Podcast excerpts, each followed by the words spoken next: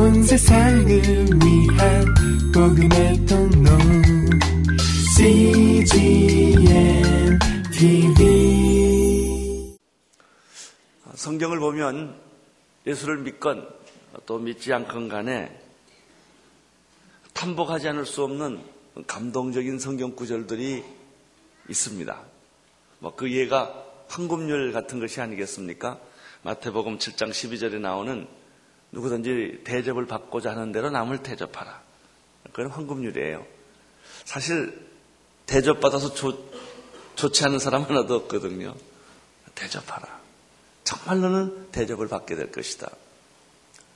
아, 이것은 모든 인간관계의 황금률이죠. 아, 그런 기, 정말 기막힌 탐복할 수밖에 없는 예수를 안 믿는 사람이라 할지라도 감동을 주는 성경 구절이 오늘 있습니다.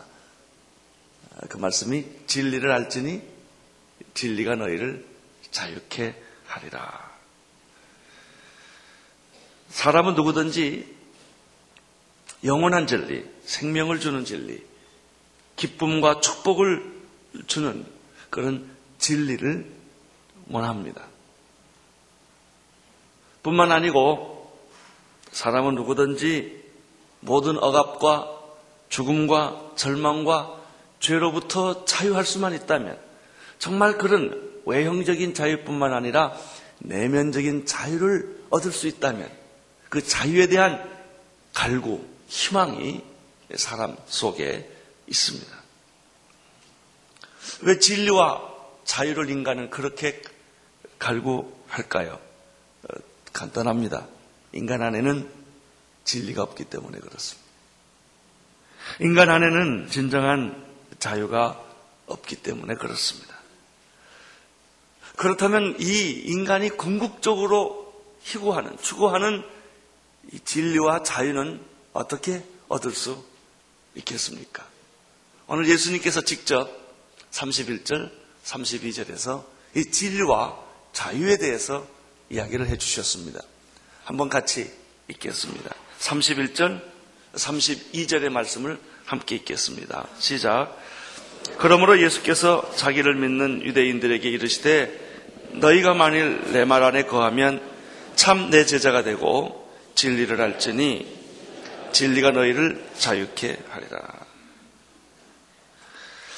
예수님의 이 말씀에 의하면 진리와 자유를 얻기 위해서 두 가지 선행 조건이 있다는 사실을 알게 됩니다. 첫째는 어떻게 진리와 자유를 얻을 수 있겠는가? 첫째는 믿음입니다. 31절에서 예수께서 이 말씀을 자기를 믿고 신뢰하고 따르는 유대인들에게 말씀하셨다는 사실에 주목을 하십시오. 예수님은 길이요, 진리요, 생명이라고 요한복음 14장 6절에서 말씀을 하셨는데 그러면 예수님이 길이고 진리고 생명인데 어떻게 그 길과 진리와 생명을 내 것으로 만들 수가 있겠습니까? 대답은 간단하죠. 예수님을 믿지 않는 사람에게 어떻게 길과 진리와 생명이 전달되겠습니까? 조건이 있어요. 예수 그리스도를 믿고 받아들이고 따르는 사람들에게 이 진리는 적용이 되는 것입니다. 그래서 예수님께서 자기를 비판하는 유대인도 있고 비, 어, 자기를 어, 잡아 구속하려는 잡아 잡아가려는 그 유대인도 많이 있었습니다. 그러나 예수님은 그들에게 말씀하지 않고 여기 성 경 본문에 보면 자기를 믿는 유대인들에게 요 말을 했다는 사실에 힌트가 있습니다. 이 세상에 가짜 진리는 너무나 많습니다.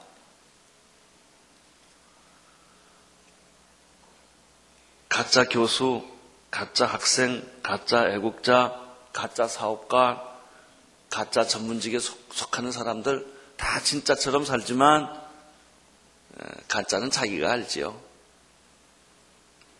남한테 물어볼 게 없습니다. 너 진짜냐? 아니요. 그냥 진짜처럼 사는 거지요.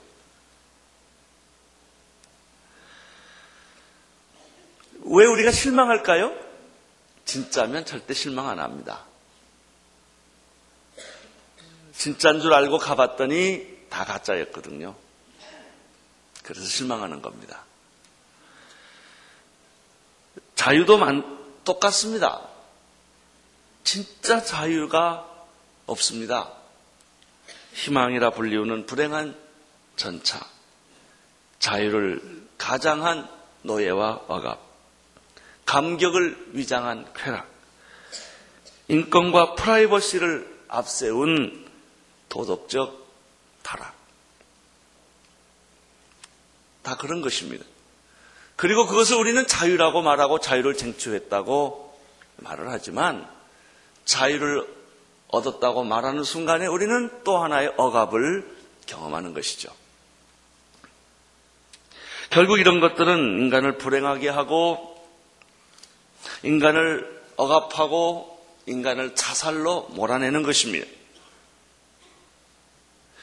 어, 진정한 진리와 자유는 인간이 원하지만 인간의 것이 아닙니다. 인간의 내면에 그것이 없습니다. 사람들은 빛을 원하지만 인간은 빛이 아닙니다.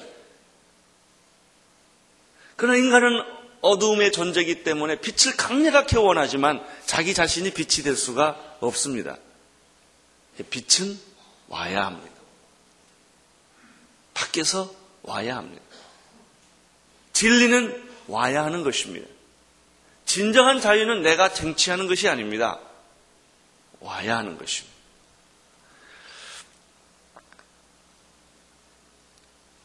예수님께서는 자기를 믿는 사람들에게 이 말씀을 하셨다라는 것은 아주 아주 중요한 힌트입니다. 굉장히 중요한 원인 요소가 되는 것입니다. 믿음은 하나님의 축복을 받는 통로이기 때문에 그렇습니다. 믿음은 예수 그리스도의 구원을 받아들일 수 있는 유일한 통로이기 때문에 그렇습니다. 오늘 여러분 정말 진리를 얻고 싶습니까? 여러분 정말 자유를 누리고 싶습니까? 먼저 그분을 신뢰하셔야 합니다. 그분을 만나셔야 합니다. 그분에게 접근을 하셔야 합니다. 그때 진리신 예수 그리스도께서 여러분에게 찾아오시고 만날 수가 있는 것이죠. 어떻게 진리와 자유와 자유 진리와 자유를 우리가 누릴 수 있겠는가? 예수님께서 두 번째 힌트를 주셨습니다. 그것은 아, 계속되는 말씀인데 예수님께서 믿는 유대인들에게 말씀하시기를 가라사대 너희가 만일 내 말 안에 거하면이라는 말 속에 두 번째 힌트가 있습니다. 그것은 정말 진리와 자유를 우리가 원한다면 단순히 예수 그리스도를 믿고 받아들이고 영접하는 것으로 다 완성되지 않는다는 것입니다. 예수님을 믿고 영접할 뿐만 아니라 예수님께서 하신 그 말씀을 받아들이고 말씀 안에서 살 때 그런 일이 일어나는 것이죠. 사람을 누가 우리가 믿는다, 그 사람을 믿는다라고 말할 때는 그냥 믿는다라는 말로 다 끝나는 거 아니죠. 그 사람의 말과 인격과 삶을 내가 받아들인다는 뜻이죠. 그 사람 말은 안 믿고 믿을 수 없고 그 사람을 믿겠다 이런 말은 논리적으로 안 맞는 말이죠. 아, 이런 말은 가능해요. 내가 그 사람을 사랑은 하지만 그 사람 말은 안 믿는다. 이 말은 어느 정도 가능합니다. 이게 왜, 왜 가능하냐면요. 그 사람은 원래 사기꾼이고 불성실하고 거짓말 잘하는 사람인데 그래도 내가 그 사랑한단 말이에요. 내가 그 사람은 사랑하지만 그래도 아직은 그 사람 말을 못 믿겠다. 이럴 수는 있어요. 그, 그런데 지금 이 경우에는 그것이 아닙니다. 어, 정말 예수 그리스도께서 하신 말씀 안에 정말 거할 때 자유와 진리가 내게 임한다는 것이죠. 어, 이렇게 설명할 수가 있겠어요. 그 예수 그리스도를 여러분이 믿는 거는 지금 당장 됩니다. 당장. 그러나 예수님의 말씀에 거하는 것은 일평생 걸립니다. 말씀에 거하는 것만큼 내가 진리 안에 있게 되고 말씀에 거하는 것만큼 자유를 경험하게 되는 것이죠. 당장 예수를 믿었다고 내가 지금 믿었다고 해서 당장 내가 진리 안에 거하고 자유롭게 사느냐 그것은 아닙니다. 사람마다 다 다를 수 있습니다. 해답은 하나입니다. 당신이 말씀 안에 거하는 만큼 진리를 경험하게 될 것이고 진리를 경험하는 것만큼 당신은 자유를 경험하게 될 것이다. 이것은 마치 무엇과 똑같으냐면 음식을 먹는 것과 똑같습니다. 우리가 음식을 어, 구경하는 게 아니고요. 어, 먹으면 그 음식이 내 몸속 안에 들어가서 소화가 되고 어, 찌꺼기는 배설물로 나가고 그리고 꼭 우리 몸에 필요한 영양분은 우리 몸에서 피가 되고 살이 되는 것이 아니겠습니까? 밖에 있는 음식이 내 몸 안에 들어왔을 때는 피가 되고 살이 되는 거예요. 마치 성만찬과 똑같은 것입니다. 그 음식이 내게 피가 되고 살이 될 때 그것이 내 몸 안에 있는 것이고 나와 하나 되는 것이죠. 신앙이란 게 그런 거예요. 머리로 하는 거 아닙니다. 신앙이라는 것이 하나의 이론이 아니라는 것이죠. 그 음식, 맛있는 음식을 구경하는 게 아닙니다. 냄새 맡는 것도 아닙니다. 예수 그리스도를 피와 살을 먹는 거예요. 말씀의, 말씀을 듣는 게 아닙니다. 말씀을 먹는 거예요. 나는 오늘 아침에 여러분들이 설교를 듣는 게 아니라 먹을 수 있게 되기를 바랍니다. 그게 먹는 겁니다. 먹는다고 당장 다 되는 게 아닙니다. 그 안에 들어와서 묵상이라는 과정을 통해서 이 내게 소화가 될 때, 소화가 될 때, 그것이 내 안에 피가 되고 살이 되는 것과 마찬가지죠. 어, 성경에 특별히 거한다는 말이 100번 이상 나오고요. 요한이 거한다는 말을 제일 좋아합니다. 사도 요한이. 60번 이상 사용합니다. 그 대표적인 어, 말씀이 요한복음 15장 17절에 너희가 내 안에 거하고 내 말이 너희 안에 거하면 무엇이든지 원하는 대로 구하라 그리하면 다 이루리라 이런 말씀을 하셨죠. 그 비슷한 말씀이 참 많습니다. 나는 내 안에 있고 싶고 내는 내 안에 있었으면 좋겠다. 이 거한다는 말은 신비적인 결합을 의미합니다. 연합을 의미합니다. 예수를 믿는다는 것은 예수님과 나와의 아주 신비스러운 신비스러운 연합, 결합을 의미하는 것이죠. 이걸 다른 말로 말하면 동거하는 걸 의미합니다. 여러분 결혼해서 한 여자가 남자에게로 남자가 여자에게로 들어와서 같이 살게 될 때 혼자 사는 것과는 비교할 수 없는 변화가 일어나는 거예요. 밥도 같이 먹고요. 잠도 같이 자고요. 한 방 같이 써야 돼요. 혼자 있을 때는 혼자 사람 만나고 보내면 됐어요. 그런데 부부 생활을 하면 밤에도 같이 있어야 되고요. 낮에도 같이 있어야 되고요. 항상 같이 있는 거예요. 이게 동고, 동행이라는 것이죠. 하나님 없이 살 때는 하나님만 교회 가서 잠깐 믿으면 됐어요. 성경 공부에 가면 됐어요. 그건 동거하는 게 아닙니다. 24시간 내 삶 안에 들어오시는 걸 의미하는 거죠. 이게 동거입니다. 주의 말이 내 안에 거하게 되면 주의 말씀이 생각나는 대로 내가 생각하는 것이고 주의 말씀이 의도하는 대로 내가 말하는 것이고 주의 말씀이 지시하는 대로 내가 행동하는 것 그것입니다. 부부가 같이 살면 자기 혼자 생각대로 못합니다. 뭘 하더라도 의견을 물어봐야 됩니다. 옷을 하나 골라도 그렇고요. 어디를 가도 그렇고요. 다 물어봐야 되는 거예요. 이게 동거입니다. 안 물어보고 혼자 하는 것은 동거가 아니죠. 혼자 사는 거죠. 뭐.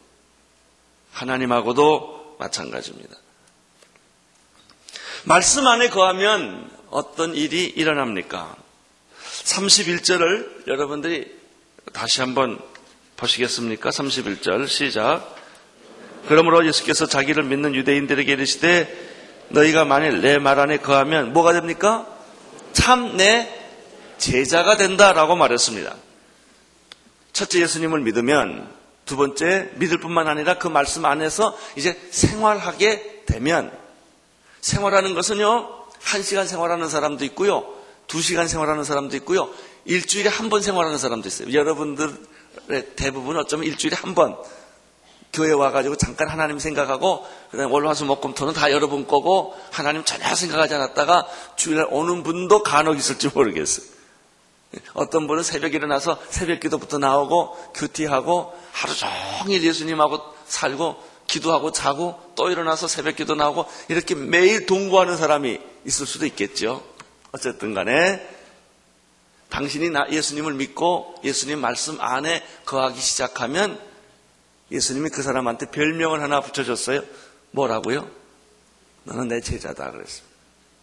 내 제자다. 제자란 뭐냐?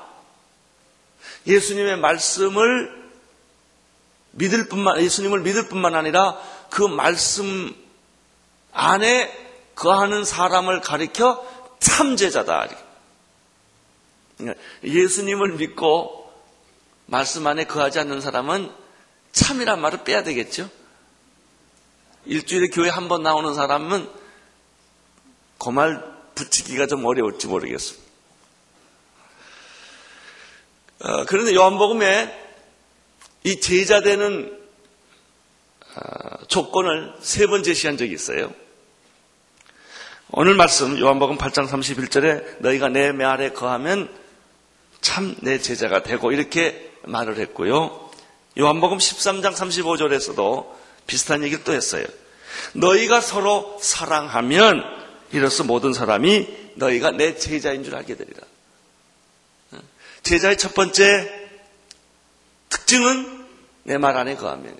두 번째 특징은 너희가 서로 사랑하면 사람들이 아, 저 사람은 예수 제자구나 라고 안다는 것이죠.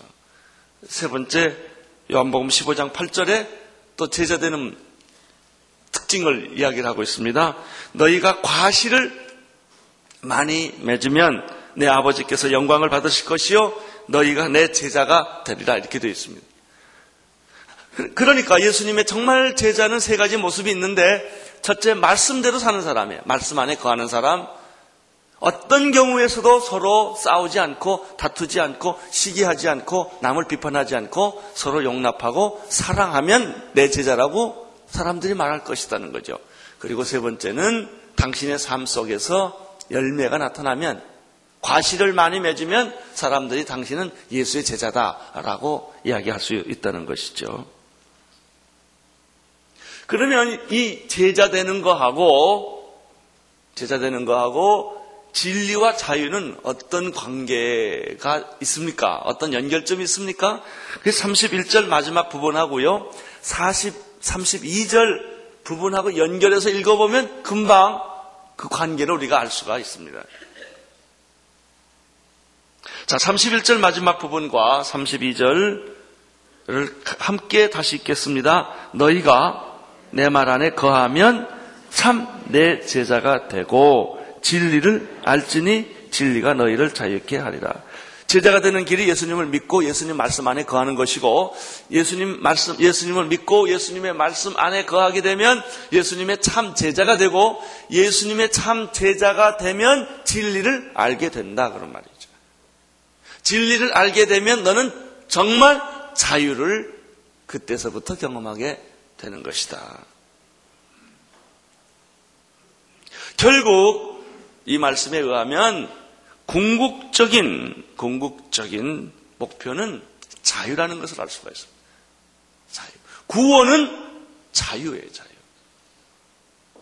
자유함이에요. 최후의 축복, 최후의 선물은 자유예요.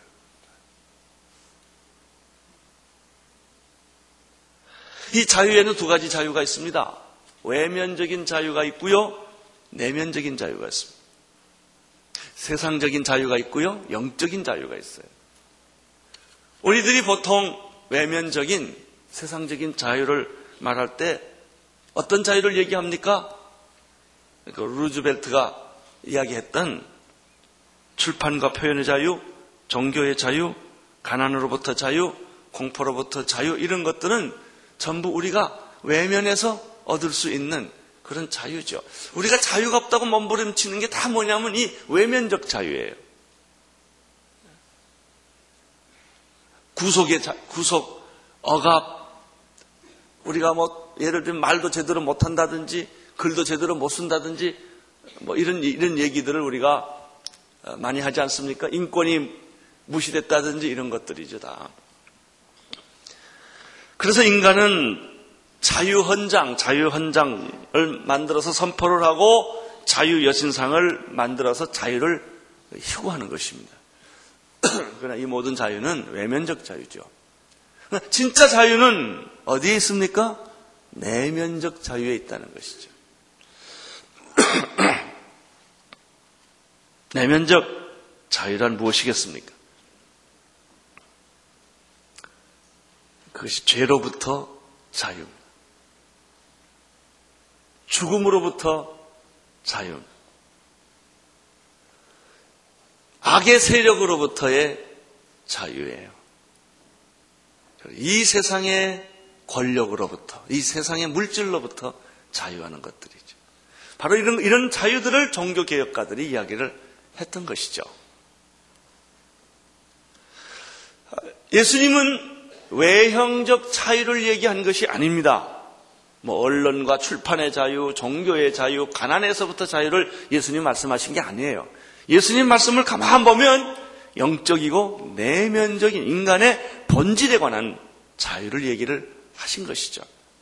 그런데 이 말을 듣고 있던 사람들이 그 주변에 있던 사람들이 예수님의 이 의도를 잘 빨리 알아듣지를 못한 겁니다.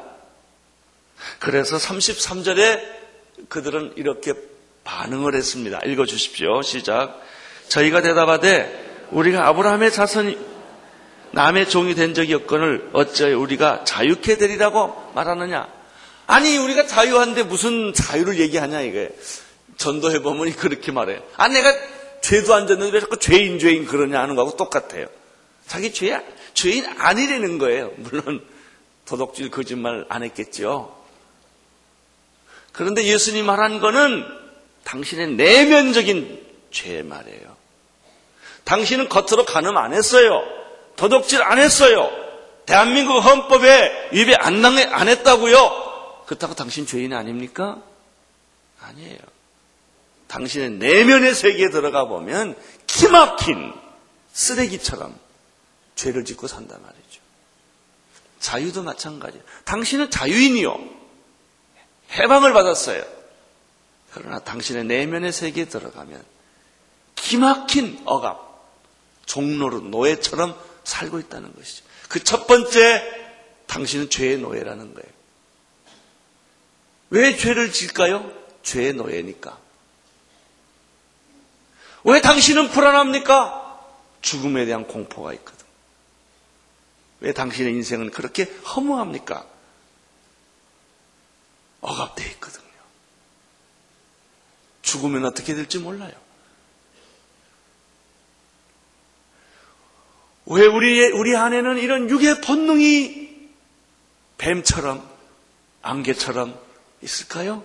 어둠의 세력이 나를 지배하고 있기 때문에. 나는 결코 자유인이 아니다 말이죠.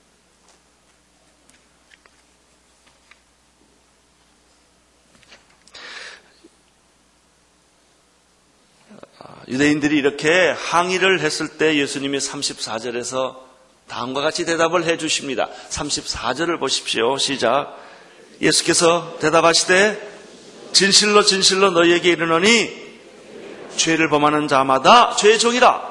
당신은 자유인이라고 말하는데 우리가 아브라함의 자손인데 언제 우리가 종이 된 적이 있습니까? 라고 말했지만 너희는 사실 죄의 종이다. 이게. 죄를 짓는 자마다 죄의 종이다. 이렇게 얘기를 했어요. 여러분은 어떻습니까? 죄의 종이십니까? 아니면 자유인이십니까? 아, 나는 민주주의 헌법이 있는 자유 경쟁, 시장 경제를 옹호하는 그런 나라에서 내가 살고 있는데요. 나는 인권이 보장된 나라에서 살고 있는데요. 아닙니다. 여러분, 자유가 보장된 곳에 자살이 많다는 사실 아십니까? 인권이 보장된 데는 더 많은 내면적 도덕적 타락이 있다는 사실을 아십니까? 차라리 사회주의 국가에서는 이렇게 성적 부패가 없습니다. 자유를 주면 인간은 그 자유를 타락의 도구로 쓰는 거예요. 프라이버시요? 프라이버시라는 이름으로 우리는 얼마나 흉악한 죄를 짓습니까?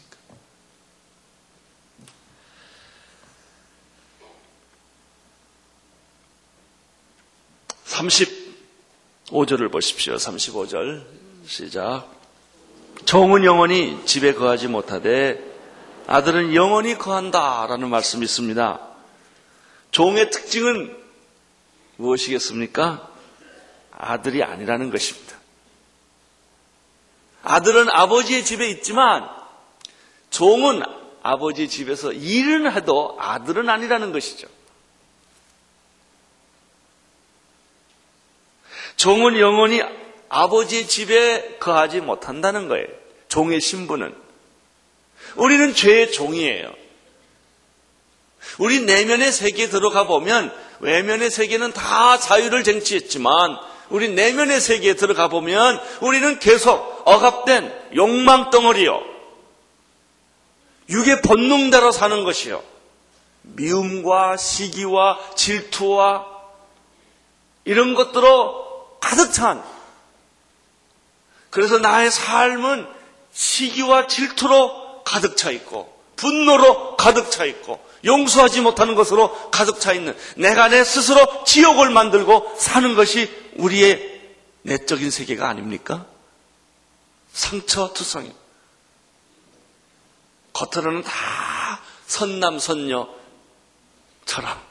ladies and gentlemen 뭐 이렇게 그런 것 같지만 당신의 내면의 세계는 불안하고 쫓기고 초조하고 외롭고 죄책감에 사로잡혀 있고 신경질 내고 그게 우리 아니에요. 진짜 자유는 내면적 자유. 영혼의 자유. 이것입니다. 좋은 아들의 종은 영원히 아버지의 집에 거하지 못하지만 35절 그 밑에 보십시오. 아들은 영원히 아버지의 집에서 산다. 여러분 우리가 이 영원히 아버지 집에서 살 수 있는 방법은 무엇이겠습니까? 종으로는 안 된단 말이죠. 종이 아들로 신분의 전환을 해야 합니다. 신분의 전환. 아들의 특권, 그것은 아버지의 집에 사는 것이고, 아버지의 집에 갈 수 있는 것이고, 아버지의 상속을 받을 수 있는 사람이 아들입니다. 종이 그 집에서 아무리 신실하게 오랫동안 열심히 봉사하고 주인에게 섬겼다 하더라도 종에게 유산을 남겨주는 법은 없는 거죠. 신분을 바꾸셔야 합니다. 종의 신분에서 아들의 신분으로. 36절. 시작.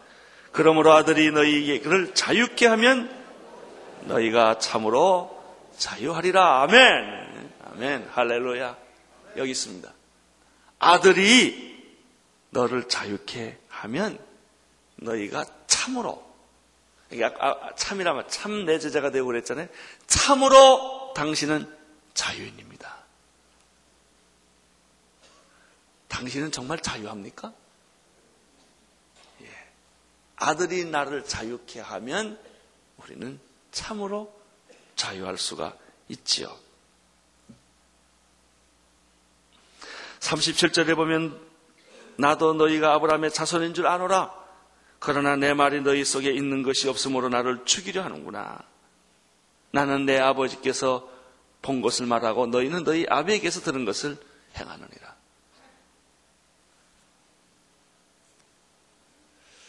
예수님을 믿으십시오. 그 말씀 안에 거하십시오. 그러면 당신은 예수님의 제자라는 말을 듣게 될 것입니다. 예수님의 제자가 되십시오. 진리를 깨닫게 될 것입니다. 말씀 안에 거하는 비례로 만큼 당신은 진리에 대해서 알게 될 것입니다. 진리를 아는 것만큼 여러분의 내면에 자유를 누리게 될 것입니다. 신분을 바꾸십시오. 죄의 종의 신분에서 아들의 영광스러운 신분으로 바꾸십시오. 그때 당신의 삶에는 천국이 보장한 하나님이 보장한 진정한 자유, 하나님이 최초로 만들어주신 하나님의 형상대로 지음받은 그 인간의 모습, 그것이 곧 자유입니다. 그 자유로운 삶을 누리게 될 것입니다.